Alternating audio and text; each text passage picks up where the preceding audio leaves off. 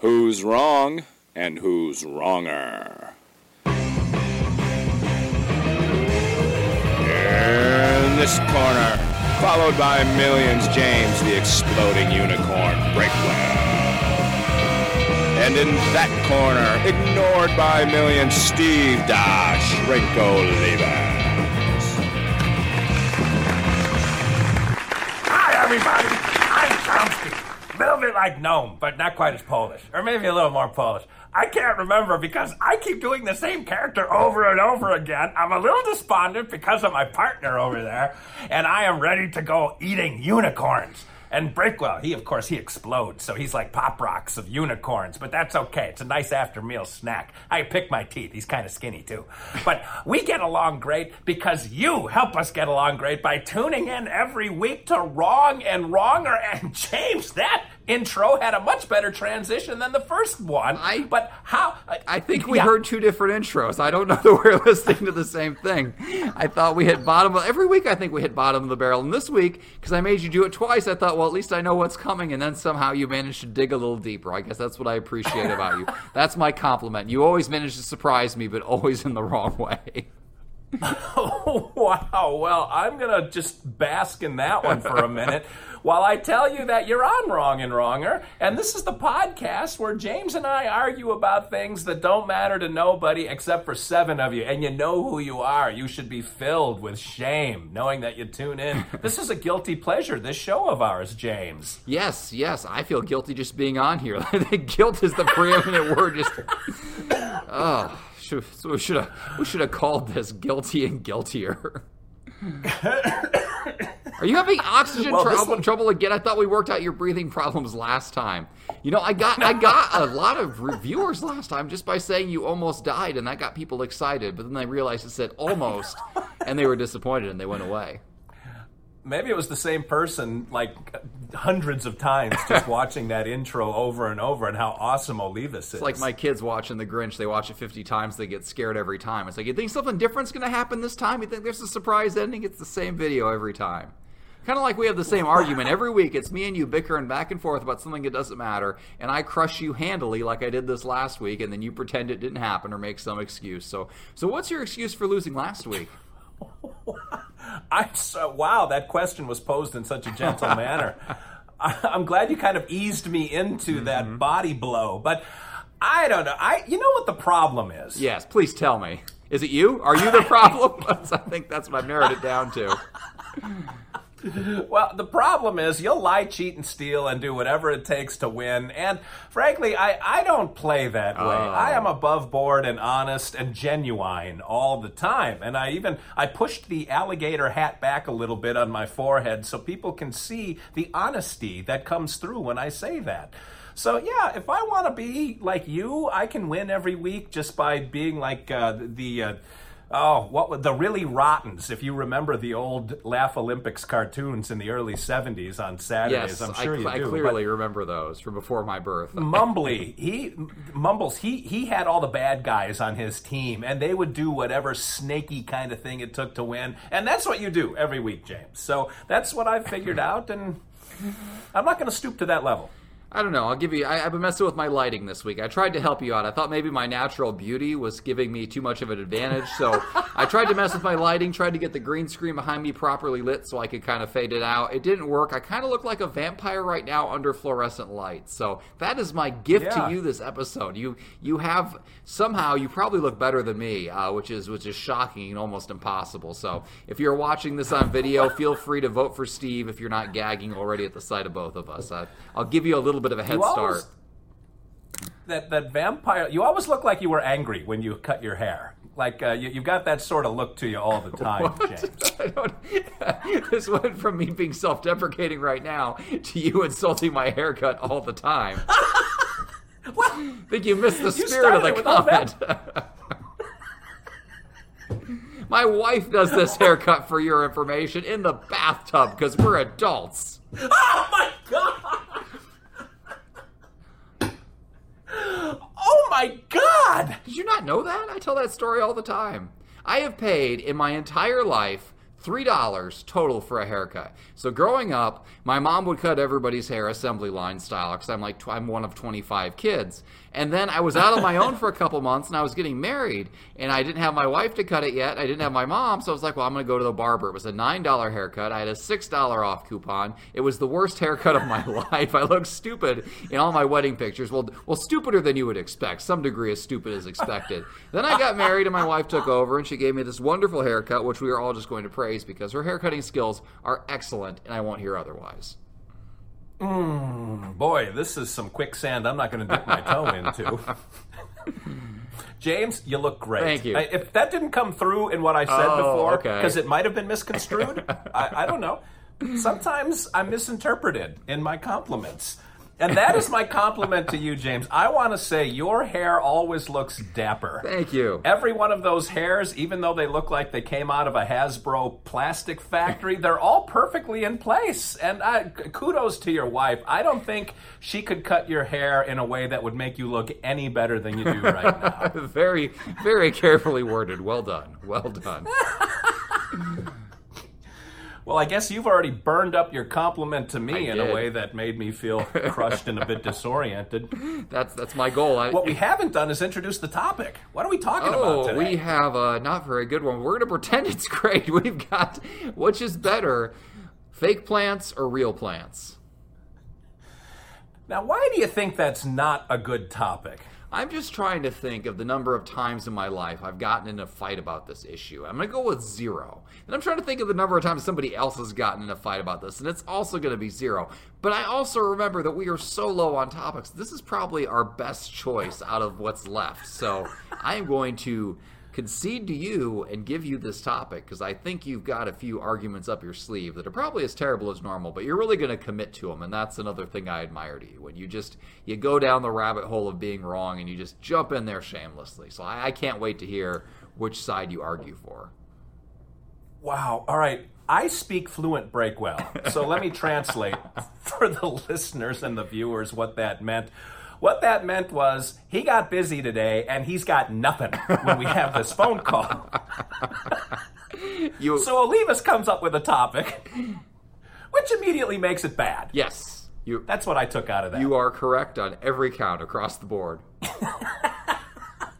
All right, so fake plants versus real plants. And while I may have never gotten into an argument with somebody about it, I have been confused several times because some of the fake plants are getting to look pretty good. And uh, I'm always irritated when I guess wrong whether it's fake or real. So that's why it sprang to my mind. And we do have the fake ficus behind me right now to be Exhibit A. But what shall the two sides of the Guam Quarter of Fate represent for you this week, James Breakwell? All right, heads I'm arguing real plants, tails I'm arguing fake plants. Makes sense. Heads is real, tails is fake. It is up, it is down, and it is tails. Whoops. Tails today on the Guam Quarter of Fate, and you, sir, have fake plants. Well, thank goodness, because let's let's face it, we don't really need the oxygen from these minor little potted plants. That's your lead argument. Yes. And people are like, oh, get you know, refresh the air and stuff. Like the, the amount of air you get from a single ficus is meaningless. The oxygen is coming from the the massive amounts of algae in the ocean. Like I listened to a fascinating book the other day because I listen to books. I'm an educated person, unlike some people I know, and uh, it was about like various apocalypses the Earth has gone through. And the worst apocalypse wasn't when the dinosaurs died, and it's not in the future when the zombies are coming. It was actually when we got all this algae all of a sudden, and it converted the the atmosphere from carbon dioxide to oxygen, and 95% of all life on Earth died. There were like millions of years where nothing but algae could live because it had just taken over everything with these poisonous gases that we now live on. And you're trying to put one of these poison gas plants in your office. Now, we live on those poison gases and we think it's great, but let's face it, it's a minor amount. It's not going to refresh the oxygen. What it's going to do is it's going to give you an obligation. It's going to give you something that you have to remember to water you know, before you go on vacation, before you leave the house, whatever. And you're going to do one of two things. You're either going to overwater it or you're going to completely forget. And eventually, that poor trap plant, it- it's, it's, it can't move, it can't run away, it's going to die. And you're going to feel bad. And after watering it for five or six years, it's going to just get thrown in a trash can. It's never going to produce any fruit. It's never going to make your house smell better. It's just going to sit there, causing you to feel guilt and causing you to feel burdened. There is no advantage to a house plant. If you want to go out and plant a garden, great. Do that. Do some landscaping, whatever. House plants, plants don't belong in the house. If you're going to keep it in the house, just get a fake plant. It looks nice, no upkeep, you're done. Are you done? I, I am done. I believe I have I have established my case firmly, and there is no possible rebuttal you can offer. That was the, right. It's all of this energy that you're exuding tonight that makes me wonder: Did he run out of things to say, or did he actually die sitting upright in his chair?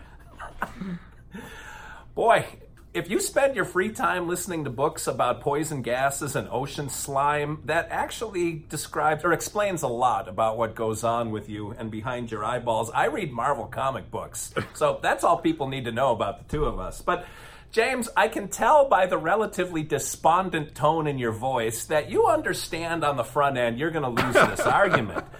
Because the vast majority of our listeners and our viewers are women, and they like to get flowers. Like, that's a cool thing. One of the things that the, the uh, ads on TV are angling in all of these flower companies is that men like flowers too. And let me ask your wife, we'll call her the barber of Indy, that is she going to appreciate you bringing home a fake house plant on your anniversary or on your her birthday or on Valentine? No, man, she wants flowers because flowers have a couple of advantages when they're real. One of them, and you can't argue this one, is smell.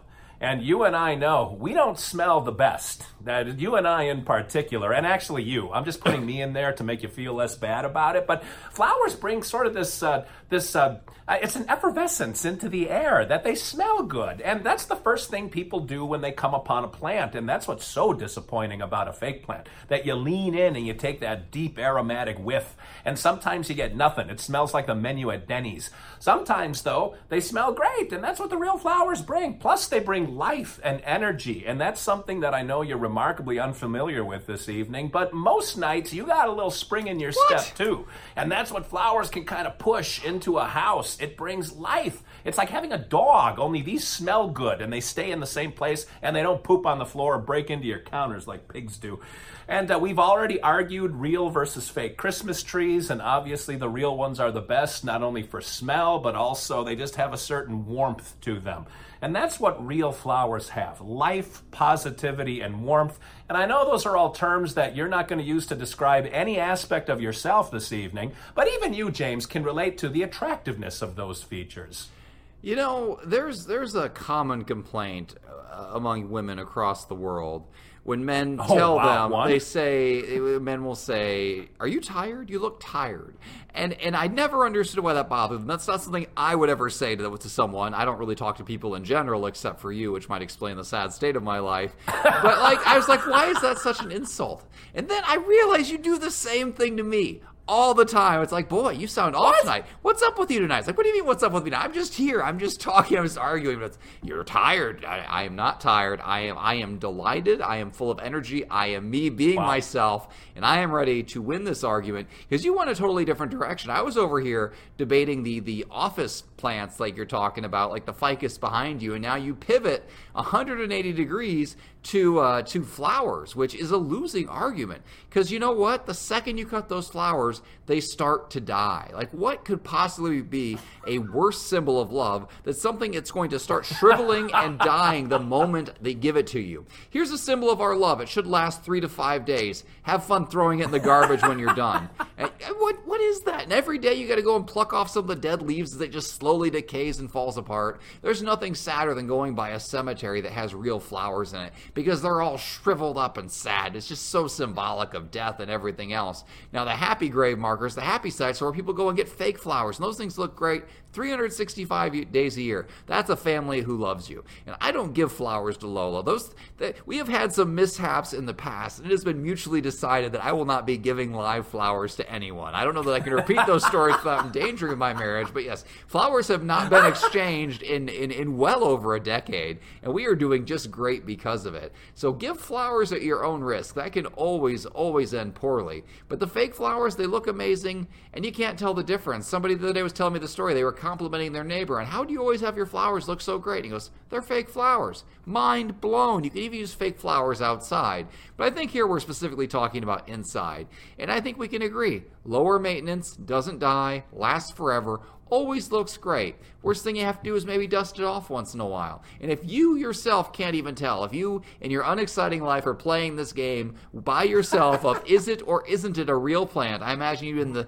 in the Steve Olivas suite of these various hotels as you're on the road 350 days a year, just going up and poking a plant with bated breath to figure out if it's real or not. If you can't tell, then that fake plant is doing its job. So why not let it be fake? Let it be low maintenance. Give the the hotel staff a break. Don't make them be gardeners too. Just let them put the decoration in the corner and be done. And that is what I say with all of the energy in the world. Uh huh. Uh huh. All right. Well, I'm sure whatever argument you and Lola got into over the flowers led to that haircut. So why don't we just roll the dice and see how people can vote for me and life and warmth? If you want to vote for fake flowers and fake plants and me and winning, vote for 24. If you want to vote for live plants and Steve in a lifelong obligation before they fall apart and make you sad, vote for 42. And if you want to throw your oh, vote oh, away, I got the magic number. vote for 14. You did get 42. I forbid you from taking 42 previously, and you got it by blind luck this time. What do you mean you forbid me from taking it? Did you re-roll once? No, back in the days when we were choosing numbers, it was I I I think I took that way. I took Oh. certain ones off the table. I took like 13, 69, and 42. There were some key ones that were going to win for God, factors you got a good other other than the the merit behind the argument. I I am all about fair competition here. All right. well, if you want to vote for James and all of the sadness that comes with being a vampire, and uh, all the sadness that he'll never cop to, vote for 24. If you want to vote for Steve and the number that Steve doesn't quite understand why it's the magic number, other than I didn't realize James Breakwell was a baseball and a Jackie Robinson fan, but vote for 42, as uh, all of James's followers seem to talk about 42 also. Very into Negro League baseball and the rise of Jackie Robinson. With, uh, was it Branch Rickey or Walter O'Malley? I can't even remember, but we don't have time. James is sitting on that answer, just wanting to throw it out. And speaking of throwing it out, if you want to throw away your vote, vote for 14. So that's it for another show. We have wrapped and you have survived. Congratulations to you. Until next week, this is Steve Olivas, Dr. Steve, for James the Exploding Unicorn Breakwell saying thanks for listening, thanks for watching, and remember, two wrongs can make a right.